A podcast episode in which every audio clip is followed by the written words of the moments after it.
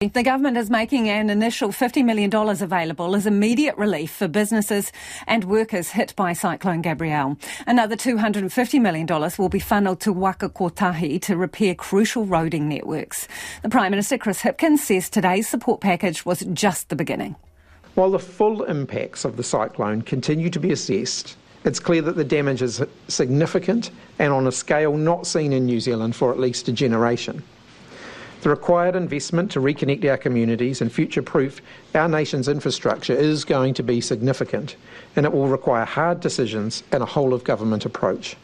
We won't shy away from those hard decisions, and we're working on a suite of measures to support New Zealanders by building back better, building back safer, and building back smarter.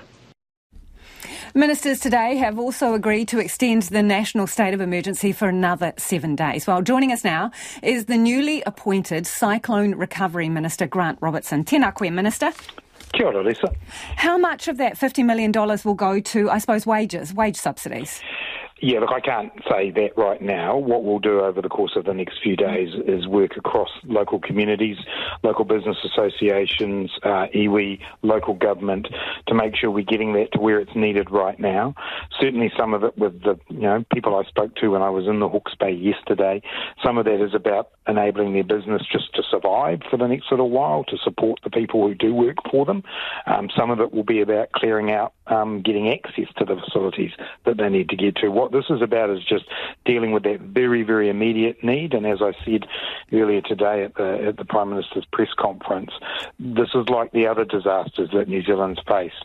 It's a rolling maul. There'll be more announcements, but we still have to scope out the scale of what is needed.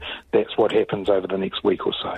I understand it might be a bit hard to give specifics, but already we're getting messages saying, is this going to filter down to the workers? So suppose on what I'm asking is about your mm. intent, what you intend this money to assist with. Do you anticipate it will go in some way to workers' wages to ensure they remain employed?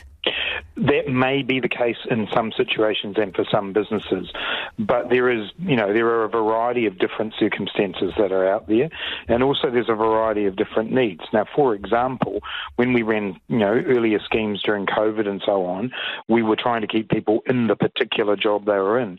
In the situation we've got here, there is other work that needs to be done and, as part of the response and part of the recovery. So we've got to be nimble and flexible, but this is very much about those businesses businesses being able to get through the next few weeks, enable them to be able to make good decisions, which includes keeping their staff on, uh, but it will be different for different businesses.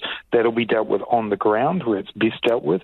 We'll have agencies such as the Ministry of Primary Industries and, and MBIE involved, but we'll also be led by what we know from talking to businesses on the ground. So, Minister, are you kind of suggesting there, for an example, some forestry workers have said have been told there's no work at the moment. So, you're suggesting that maybe they could be employed like Task Force Green or on cleanup? Are you suggesting that you could filter workers into those areas?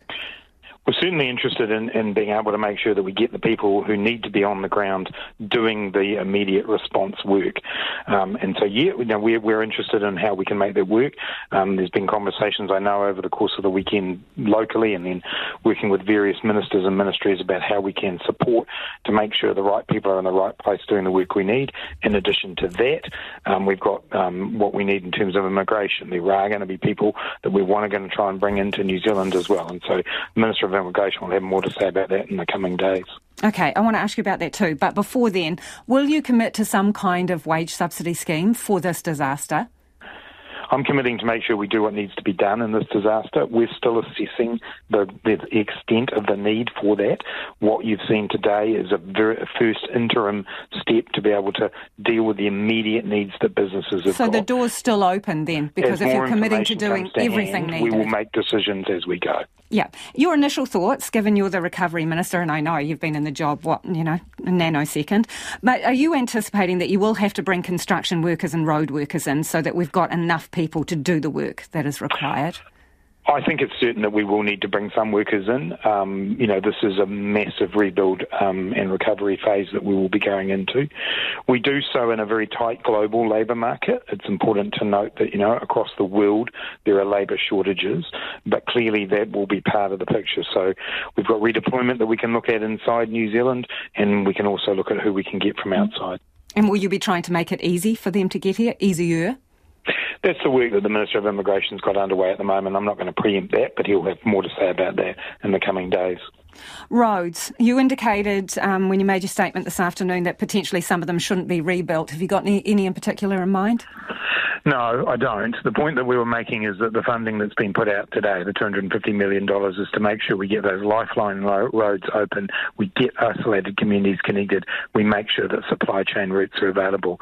The next piece of work is to look at the broader roading network and the long-term rebuild. That's where some of the big the big bills come in here, you know, because there is significant rebuilding. I think it's about 400 um, kilometres of state highway that we're having to relook at right now. That doesn't mean that, you know, those roads will be closed for a long time, closed at all. But we do have to make sensible decisions about where we build bridges and where we build roads into the future. You'll imagine, Lisa, that's not decisions we can make straight away right now.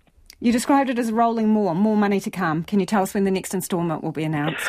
This will be a continual process. The Prime Minister announced today that he's establishing a Cabinet Committee, which he's asked me to chair so that we've got a regular decision point on that. And as has been done in previous disasters, the government will make sure we support people. It's, there are usually three phases to these things. We're still in the response phase. Um, we move to the recovery and then we move to the rebuild. At each of those stages, the government will be there to contribute, work alongside local communities communities. We very much want our response to be driven by the needs of local communities, and that's why the Prime Minister's appointed, uh, was appointing regional lead ministers. They've all been asked to come back talk talk to their community and then come back within a week with the needs that they've got. So you can expect to see more announcements over the coming weeks. Appreciate your time. That is the newly appointed Cyclone Recovery Minister, Grant Robertson, who is also the Minister of Finance.